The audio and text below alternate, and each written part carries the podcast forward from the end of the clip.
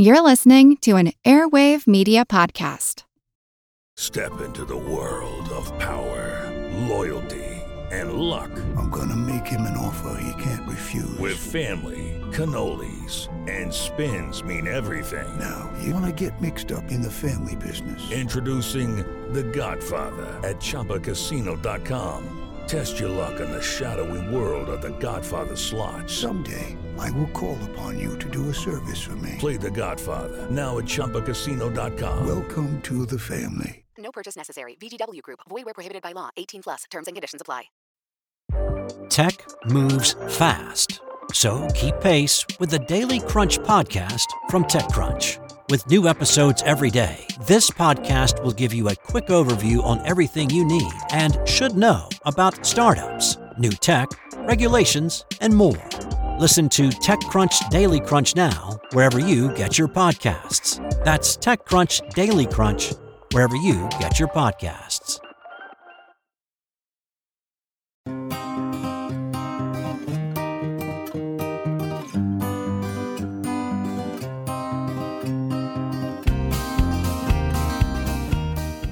Who owns your face? You may think the answer is obvious. Of course, you do.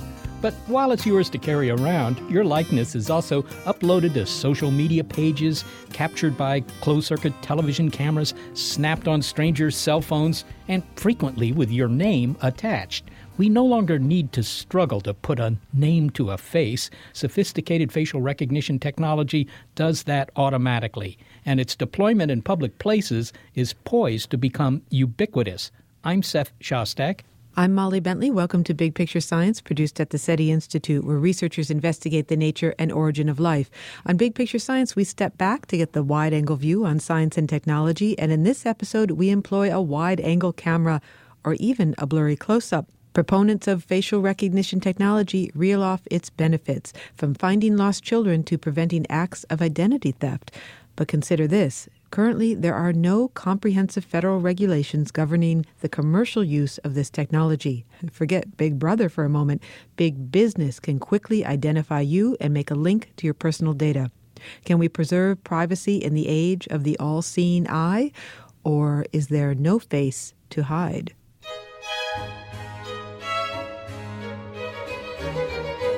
We've long tried to capture the world through visual media. Well before cameras and film came on the scene, artists grabbed brushes, oils, and canvas to capture a moment.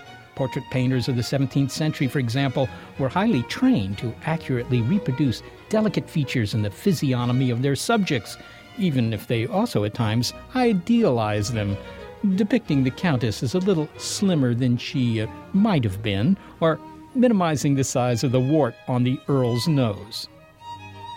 Voila, c'est fini. Uh, the mustache is well done. Thank you, sir. I. But I'm quite certain that my eyes are not that close together. Uh, well, in fact. Nor do I have a double chin. Perhaps you need eyewear? I will forgive you, but you must correct this awful rendering immediately. Yes, sir. Good.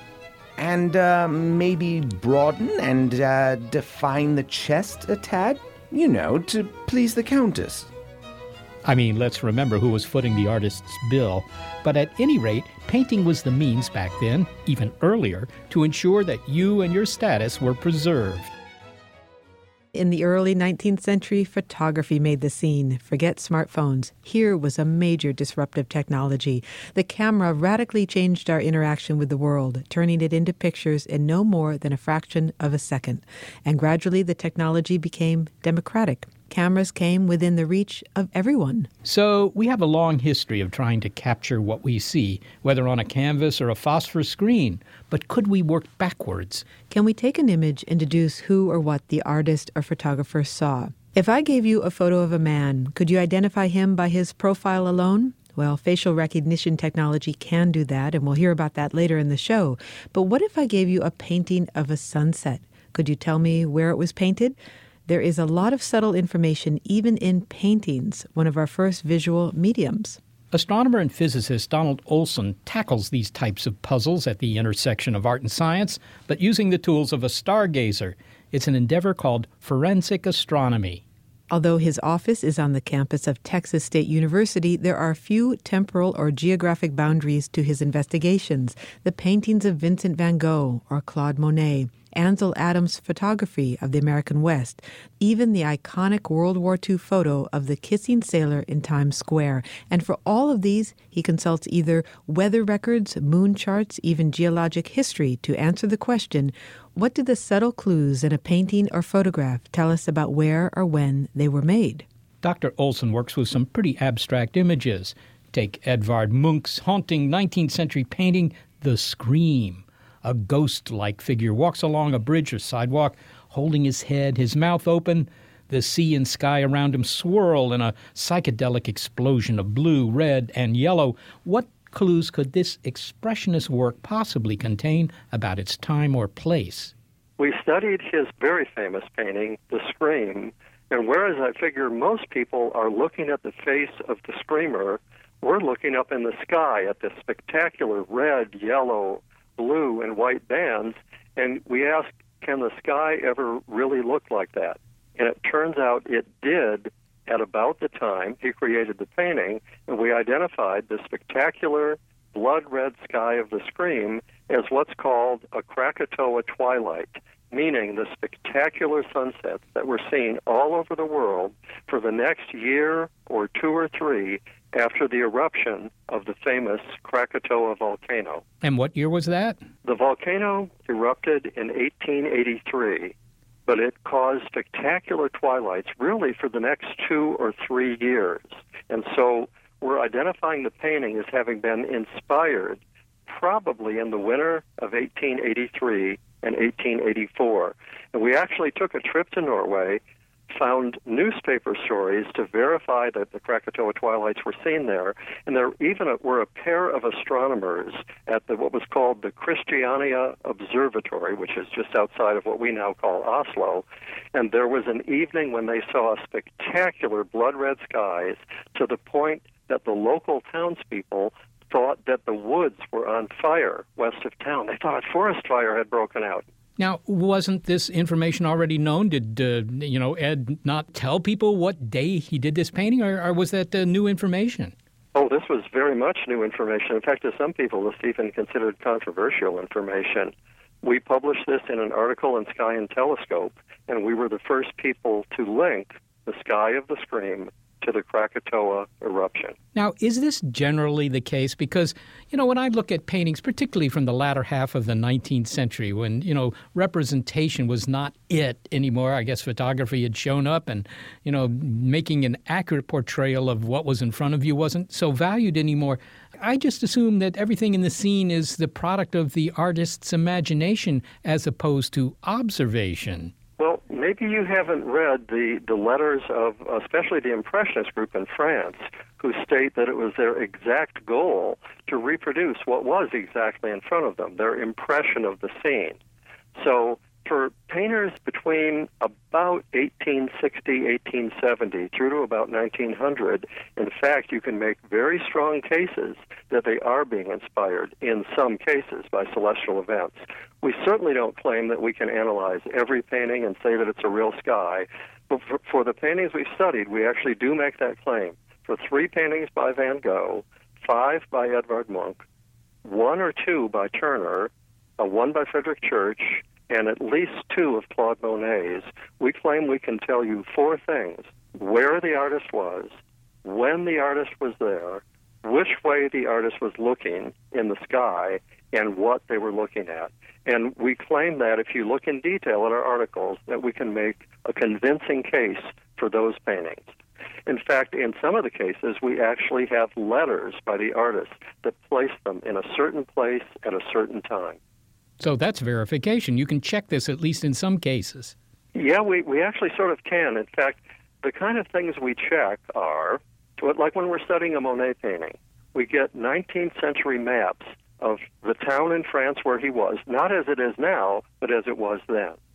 Then we collect vintage photographs, which are available from about 1870, 1880 until now, and we find out exactly what the buildings were like then. Then we do astronomical calculations. For us, that's the easiest part. We often do tide calculations. For example, we studied a Monet sunset on the coast of Normandy where tides are very important. And he specifically said that he was waiting for certain tides for certain paintings. So we do tide calculations to reproduce the water level. We always check the weather records, and it turns out those are available. We can find out when it was raining, when it was clear, and so on.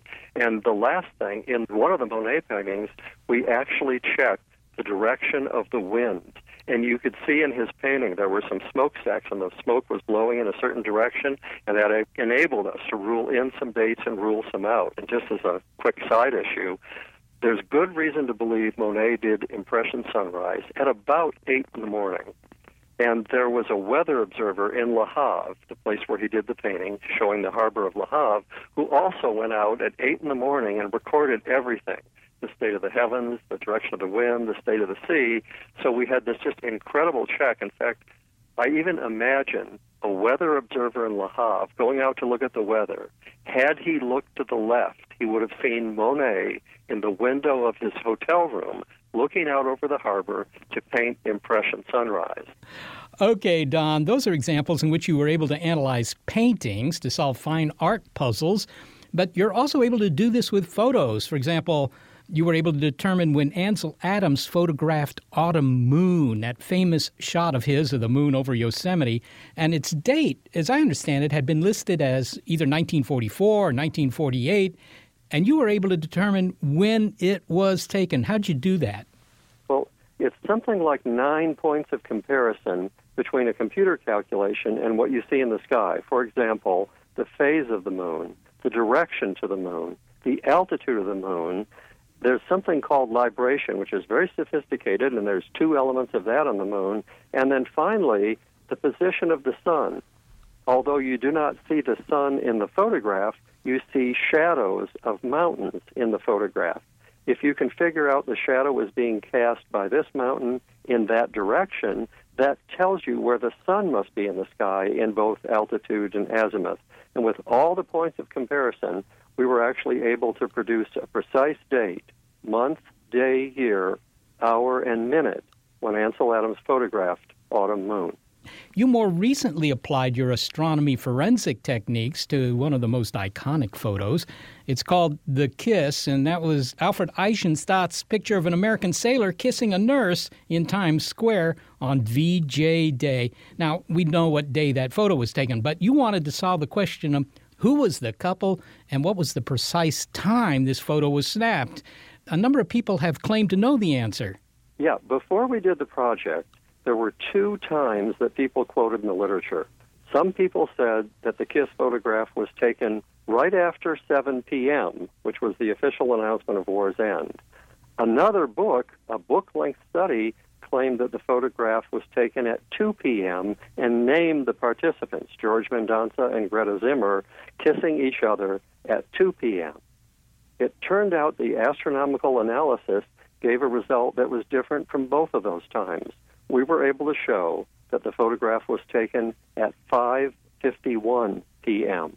Well, how did you do that? I mean, there, this was a daytime photo. The sun wasn't in the shot. I don't think the moon was in the shot. There were buildings around. I mean, how did you date it that precisely? At first, you wouldn't think it was possible to use astronomy, but the key was sunlight and shadows.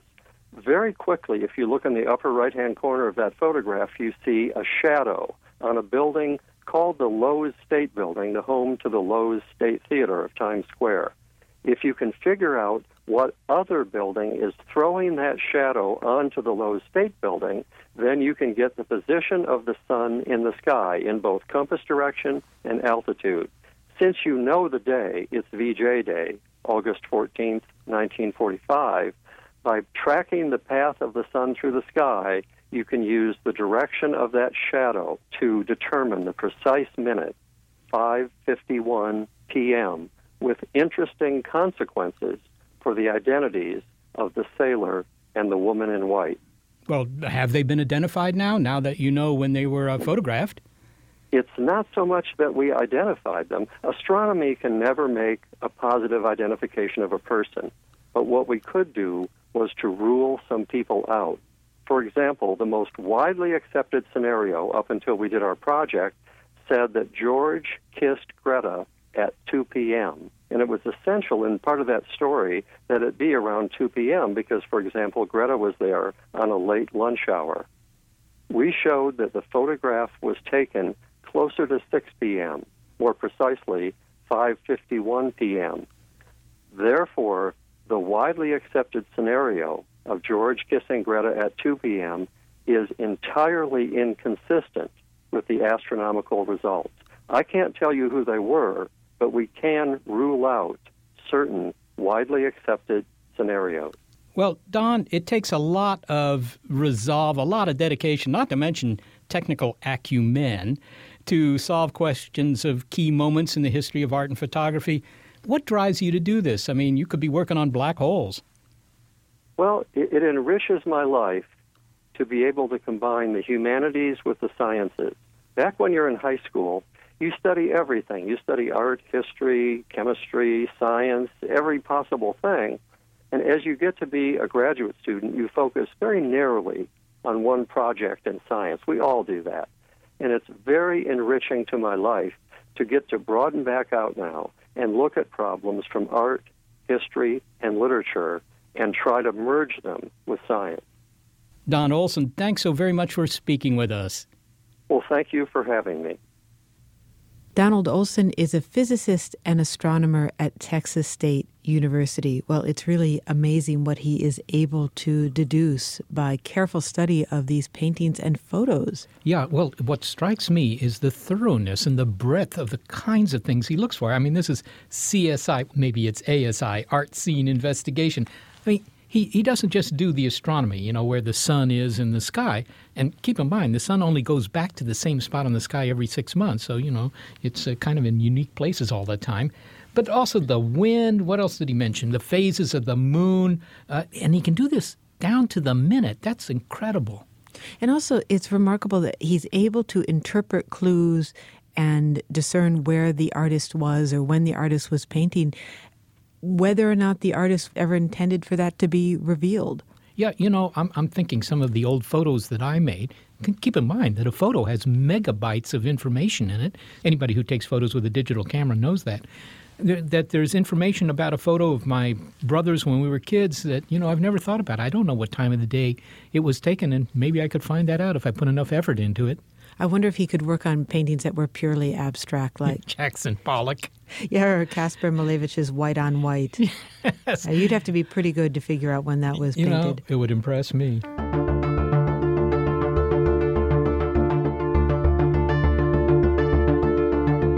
Well, it shows that there's a lot of information packed into paintings and photos. And as we're about to find out, the ability to tease out that information from photos in particular and make a positive ID on their subjects has become quite sophisticated. It's no face to hide on Big Picture Science.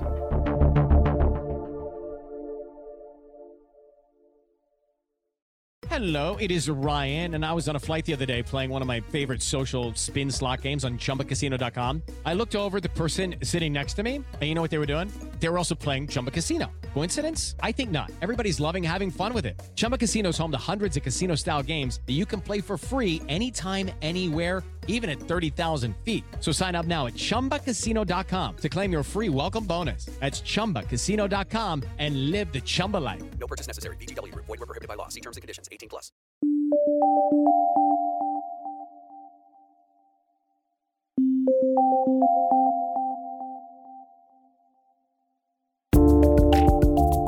Okay, as astronomer Don Olson said, he was able to tell us a lot about the iconic Times Square photo, The Kiss, although he couldn't identify the kissing couple. But if that photo were taken today, facial recognition technology might very well provide us with their names.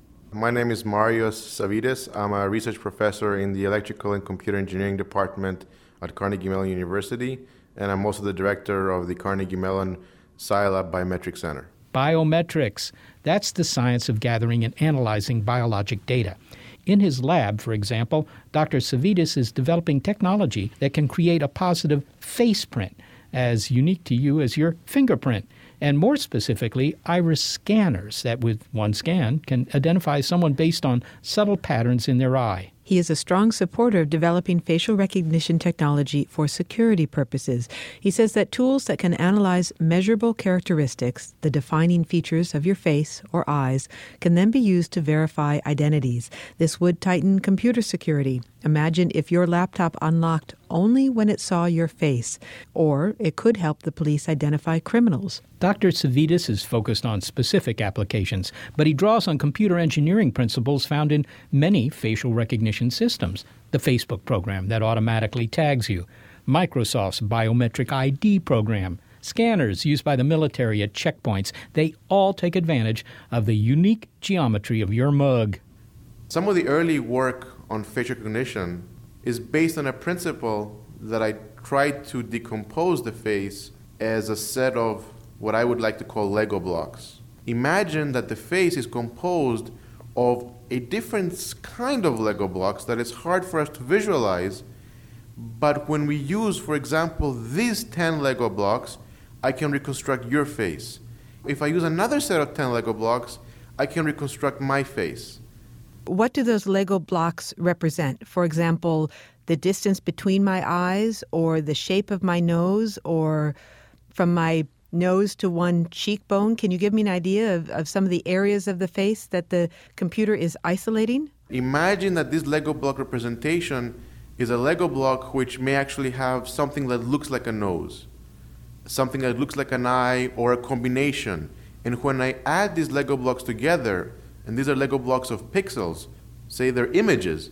When I add them together, I get an image that looks like your face or my face. This is a very simple principle which some of the traditional algorithms use and is a way to sort of explain how we can able to get a short representation of a person's identity into a set of numbers.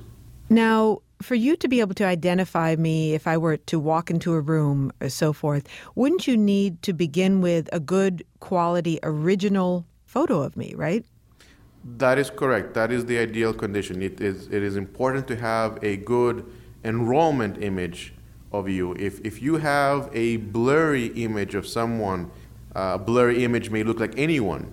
Same thing for the algorithm. If we give it a nice, clear, high resolution face image, it will do a better job in identifying me when I want to get authenticated if I'm trying to get access to, for example, my home or, or my lab space. Well, Marios, this technology is becoming so sophisticated, it's actually quite remarkable. So let's I just want to ask you a couple questions about what it's able to do. So let's say you have a photo of me, then would you be able to recognize me in profile or say if it was far away and the picture was a little blurry? I mean, just how how well can this technology zero in on the unique geometry of my face and identify me? So that's exactly the research that we're actually developing here at Carnegie Mellon University is working on exactly those tough challenging problems. How can I recognize you if you're not exactly looking at the camera? How can I recognize you if it is a blurry photo because you're moving and the capture had motion blur? So everything we do here is about how do we make it a pleasant user experience so you don't have to stare at the camera, you don't have to do something special to get authenticated.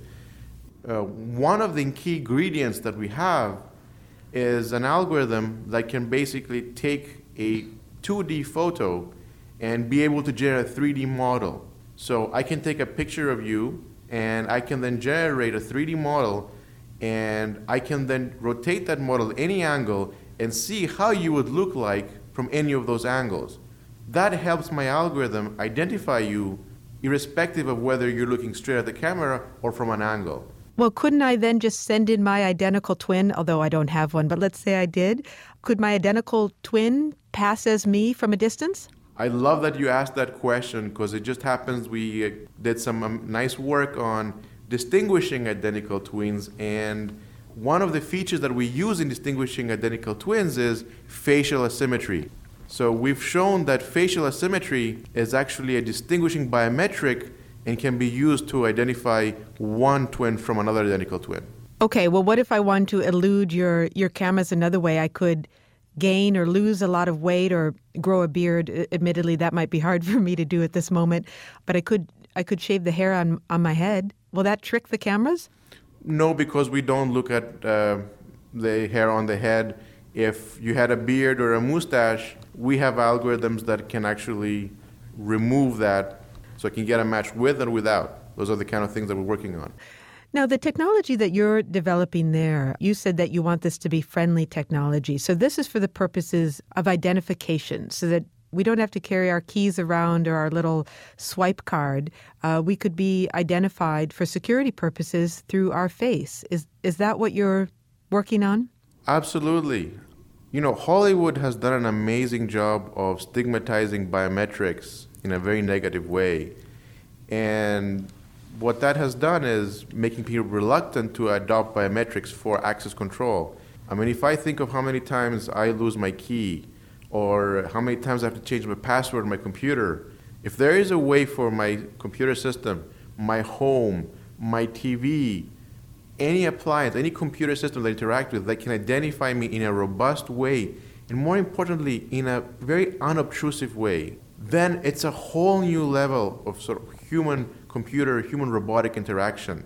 My computer's, you know, turning up and say, Good morning, Mars, how are you today? Would you like to see your emails? Or whether if I entered my home and I got that greeting. That would be amazing, especially if I didn't have to do anything special.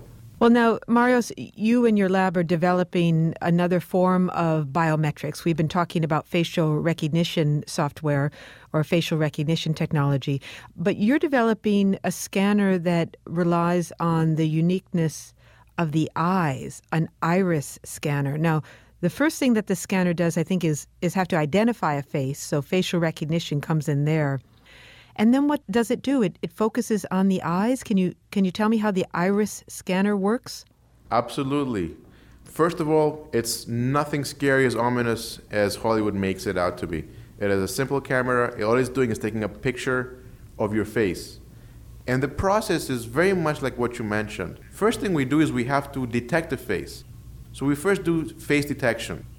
That tells the camera where to move so that the face is centered in the field of view. Then we locate different facial features on the face. Once we know where the eyes are, we actually focus on the eyes and grab a high resolution picture of the iris. From that, we extract features, and those features essentially translate to a set of ones and zeros. So we end up with a string of bits, and depending on how many number of bits match, I can say who it is. Can you give me an example of how two sets of eyes would have different identifying features besides the color? What else is unique about an iris? So, first of all, you know, iris is the sphincter muscle that basically contracts or dilates the pupil. And the texture on the iris is what is, is, is unique. We're using features that extract that texture information and basically map that into a series of ones and zeros. So essentially, someone's iris can be represented by, say, a thousand bits. And whether those bits are ones and zeros basically make your iris different from mine. Wow, that is that is truly remarkable. Well, one of the applications that you have touted is using this to spot criminals.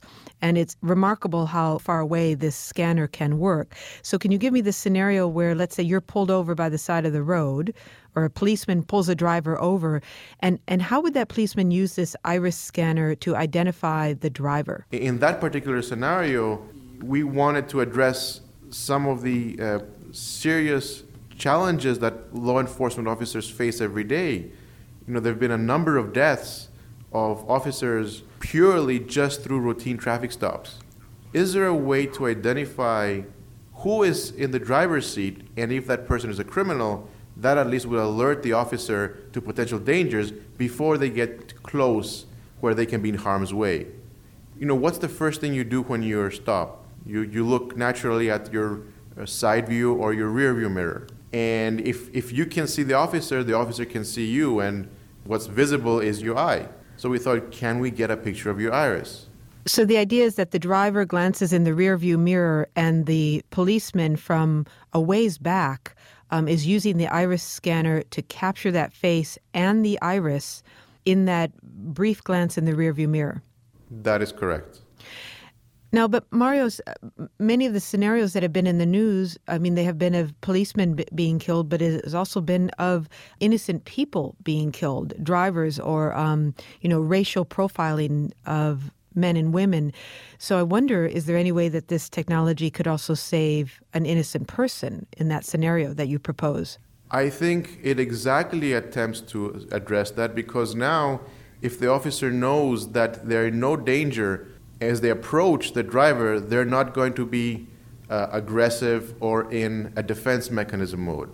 And I think, you know, when we talk about this technology and its applications, it has a huge application in the, in the potential of saving young innocent lives. There's so many children being abducted, and how do you recognize a child that you know was abducted two years ago and now 10 years have passed and they look different that's where the power of iris recognition comes into play because your iris is thought not to change over a person's lifetime that can be used to identify oh that's the missing children but couldn't this technology, and I think this is the fear, be applied wantonly? So it's not just for security purposes or in, in, criminal identification, but that any of us could be identified at any time when we step outside. And so, what's to stop people, the government, for one, businesses, criminals for that matter, from collecting all sorts of biometrics on us and identifying us by name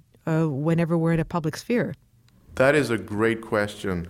I think what I would say is uh, I'm not worried about the government. You know, there are regulations and laws about how the government can collect data and use biometrics. I think it is unclear how commercial entities may use the data, and I think probably getting clear about how different entities use biometrics in their premises is almost equivalent of the privacy statement that you go to a website on how they use any data or track you when you're on, online.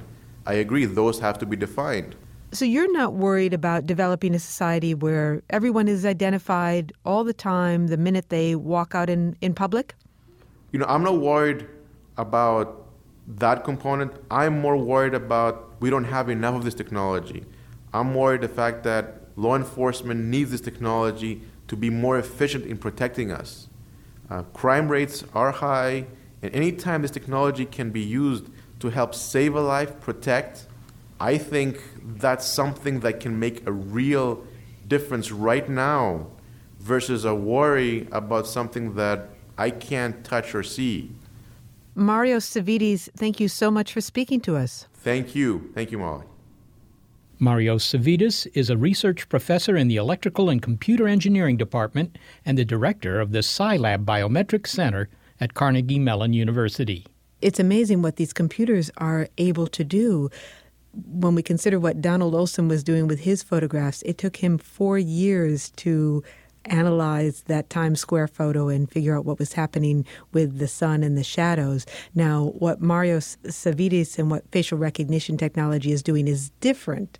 Um, the endeavor is different, but it gives you an idea just how sophisticated computers are becoming in mimicking the ability of the human brain to discern patterns. Yeah, it's a talent we take for granted. The fact that you can recognize, you know, your kid's sister, whatever, no matter what the lighting, what the angle. I mean, usually you can do it from half a block away, too. It's amazing that ability that we have. And now they're able to put that into software so that the machines can do it. And and Savvides points out the benefits, and many of them are quite compelling. When he talks about solving crimes and stuff like that, I particularly liked the uh, fact that, well, we don't need to have passwords anymore. What a pain passwords are. You, you look at your computer and it knows it's you, and you don't have to, you know, adjust the light or look directly into the camera, or something like that. I mean, that I have to say would be good.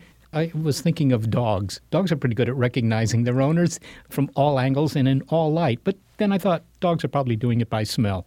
So maybe in the field of the field of biometrics will expand to include human scent so that your computer could identify you just by your smell? Yeah, it doesn't sound very uh, savory, but uh, on the other hand, maybe it'll happen. It's it's difficult to build a smell sensor. Actually, that's maybe one of the big problems.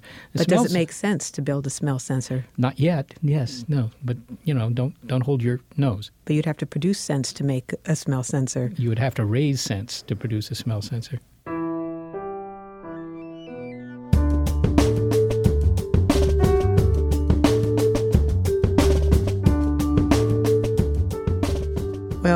Marios Savvides feels that the development of biometric tools can help make us safer, but privacy advocates ask at what cost? Are we willing to be tracked and identified whenever we go out in public? It's no face to hide on Big Picture Science.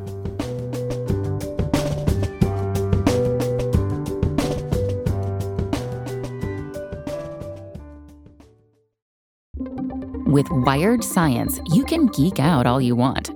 It's a podcast for anyone obsessed with math, science, space, biology, or technology. And it provides in depth coverage on current news and discoveries. From strange diseases that turn your tongue fuzzy to tech that'll help crops grow from space. New episodes are released nearly every day, and they're typically under 10 minutes, so you can easily make them a part of your daily routine. Listen in the morning while you're getting ready, or during lunch while you check NASA's astronomy picture of the day. Check out Wired Science now, wherever you get your podcasts. That's Wired Science, wherever you get your podcasts.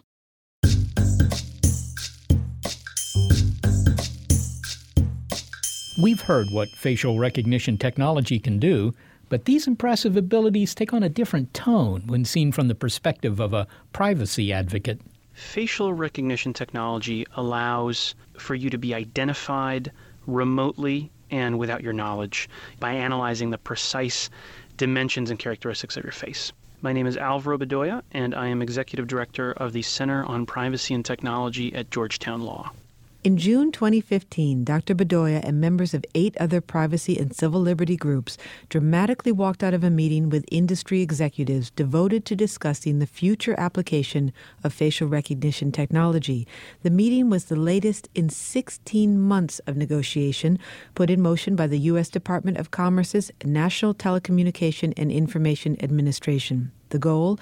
To establish voluntary guidelines to protect privacy in light of this powerful new technology. Dr. Bedoya says that not one member of the industry, and that included, for example, Facebook, Google, Apple, but also the retailer Walmart, would agree to even a basic privacy provision. No possibility of opting out of this technology for you. He and other groups fear it will be unregulated, and they imagine a scenario in which, for example, the computers in commercial establishments routinely identify you as you walk down the street, perhaps even calling out to you by name.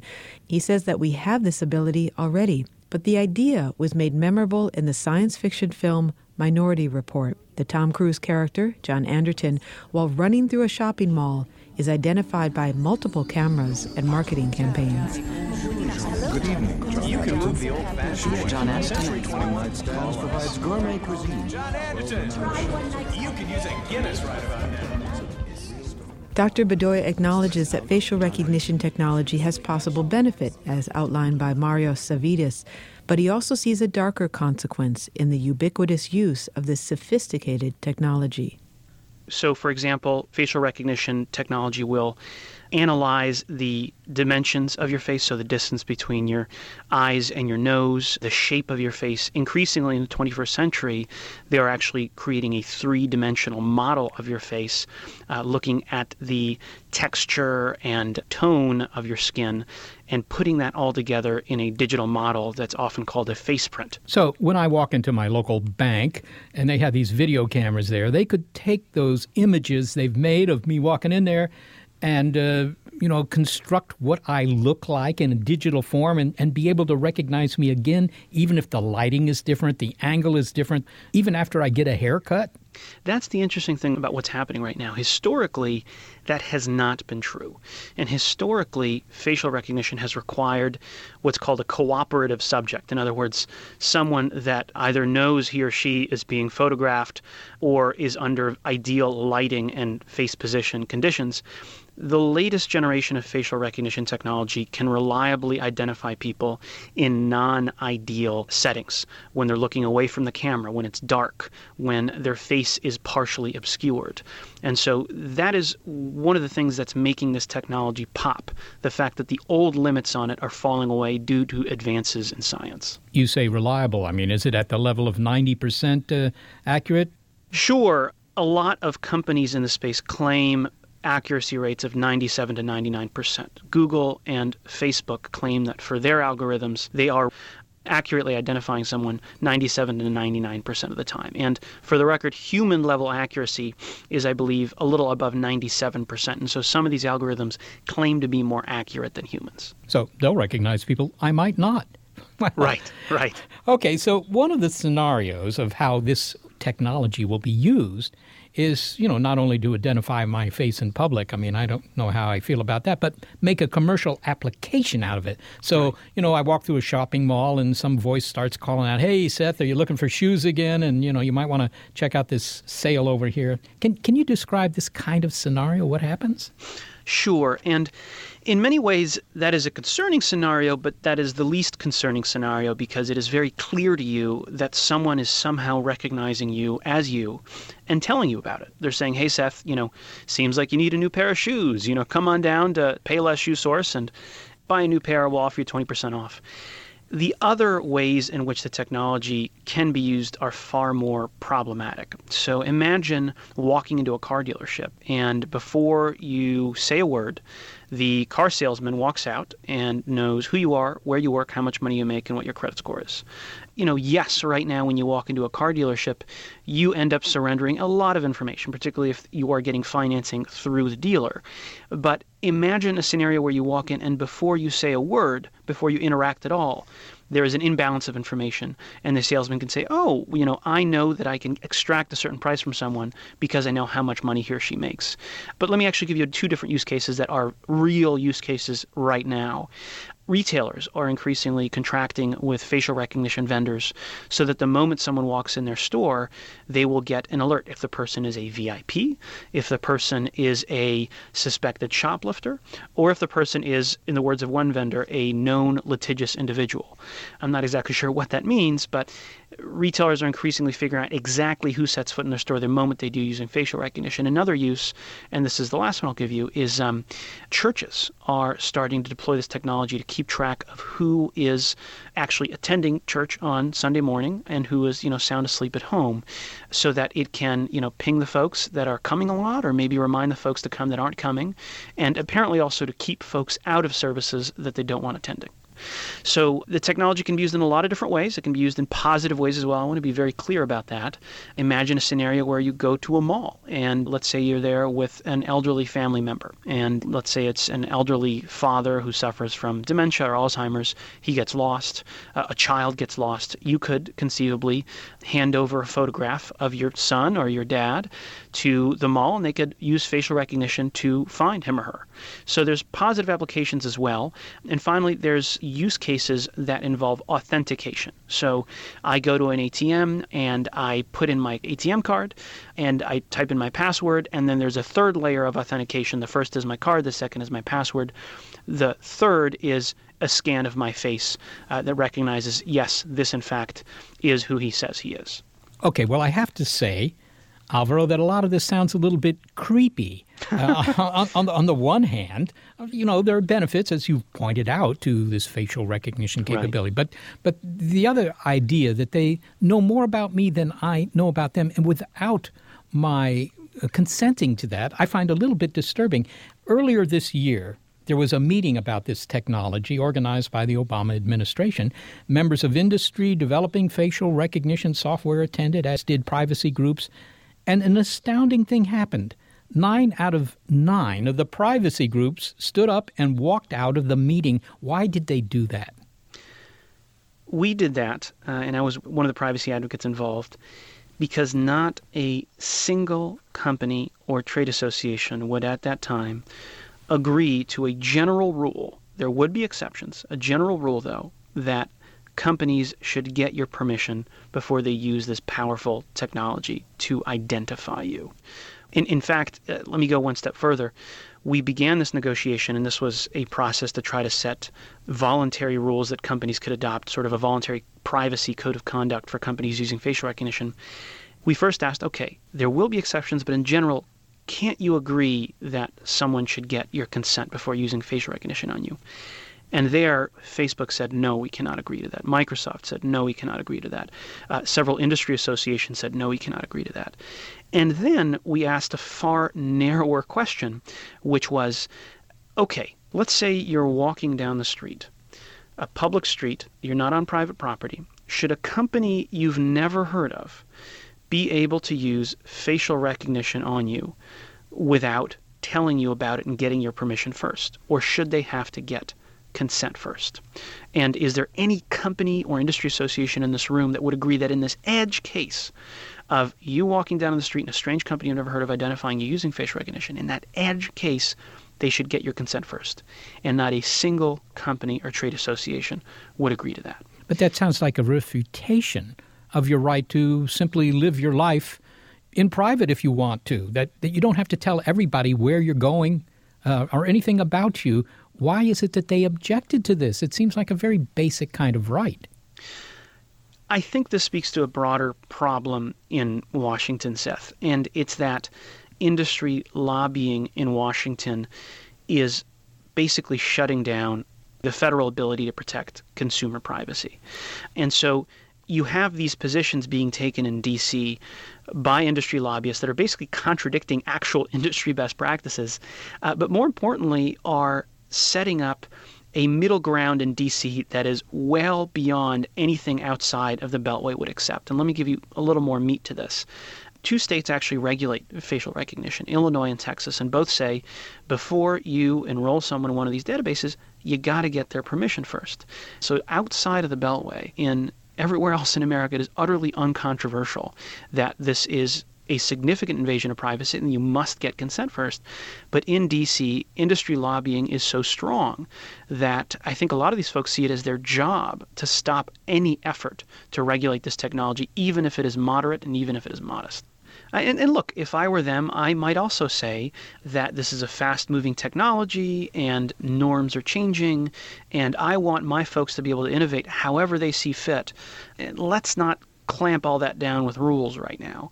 But frankly, this is not a new technology. That's the great irony here. Facial recognition is now an established technology.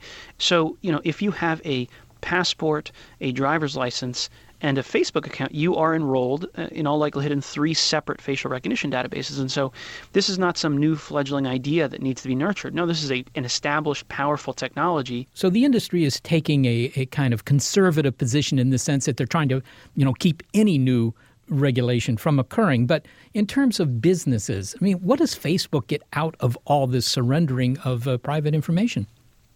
When you get an email in your inbox and it says you've been tagged in a photo, that above any other email from Facebook will actually drive you to Facebook to check Facebook and open it up and see who's in that photo. And so, what Facebook gains from this is a very easy way to drive traffic to the site. You know, a lot of people look at Facebook as a one big photo album, and so Facebook uses face recognition to basically make tagging easier. But the reason people need to be worried about companies like Facebook or any company using this technology is that the question is not do you trust them today? The question is you trust them 10 or 15 years from now because unlike, you know, your IP address, unlike the MAC address on your phone, unlike your credit card numbers, your face and your face print can be used to identify you a decade, a decade and a half, two decades down the road if you have enough photos of someone. And so the harm here and the risk here is that we are going to create a society where you cannot walk outside and not have entities you've never heard of tracking you without telling you about it first.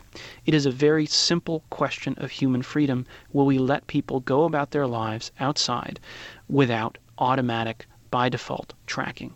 And increasingly, the trend you're seeing uh, in industry is no, we won't have that. We will not allow that. And I think we need to do something about it. What would you say to somebody sitting next to you on the train to work? A young person who uses Facebook all the time, probably on the train there, who's perfectly okay, perfectly down with sharing all this information. Can you give them an example of why they might not want you to do this? Well, I think it's perfectly fine for someone to decide actively to share. And, and that's something that frequently happens. People conflate sharing with sort of invasions of privacy. And I think you'd be surprised that people who are very comfortable sharing things get very upset when you take things from them without their knowledge. And so I want people to be able to choose how much they share with the world and how much tracking can be done on them. And if they want to go ahead and take that choice, that's great. But right now, what industry is pushing here in Washington is not having to ask in the first place. To be able to tell someone maybe after the fact, oh, hey, by the way, you're in this facial recognition database, let us know if that's an issue, as opposed to actually getting their permission. And I just think that's wrong. Alvaro Bedoya, thanks so very much for speaking with us. Thank you, Seth. Alvaro Bedoya is the executive director of the Center on Privacy and Technology at Georgetown Law. So, what we've been talking about here, recognizing faces, placing scenes, knowing when something happened, I mean, all that may seem kind of trivial because humans, and to a degree even animals, have been able to do that for millions of years. But you know, what's happening here that's revolutionary is twofold. To begin with, there's the development of cheap sensors. Just think, when I was a kid, a television camera might cost, I don't know, $50,000. Now you can buy one for a buck.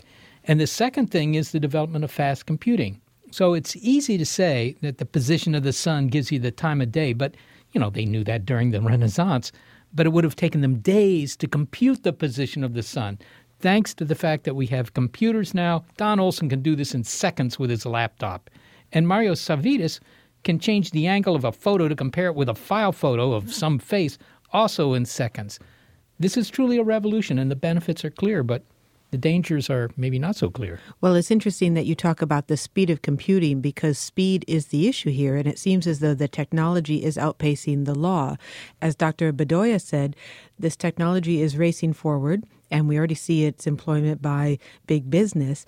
Um, and yet the law is trying to establish some very basic guidelines on how facial recognition technology is used.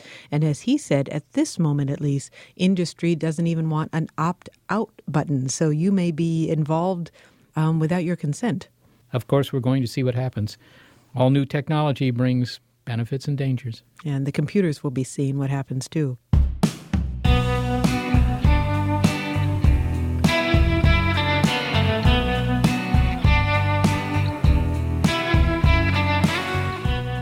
Thanks to the talent who have to face us each week to produce the show Gary Niederhoff and Barbara Vance. Also, thanks to financial support from Rena Shulsky David and Sammy David. Big Picture Science is produced at the SETI Institute, where scientists study the origin and nature of life. And a big thanks also to our listeners. Your ears have been attuned to No Face to Hide. If you'd like to hear more Big Picture Science, you'll find those episodes in our archive at bigpicturescience.org. And if you're a podcast listener, but you prefer listening to over the air radio because otherwise you'll have to face your handheld device, check out the listing on our website of radio stations that carry the program. And if your local station is not on that list, well, consider letting them know you like the show. Oh, and do you have a comment, a criticism, or a suggestion? Well, throw in some faint praise and then email it all to bigpicturescience at SETI.org.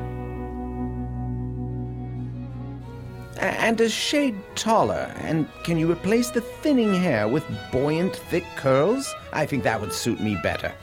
Yes, monsieur.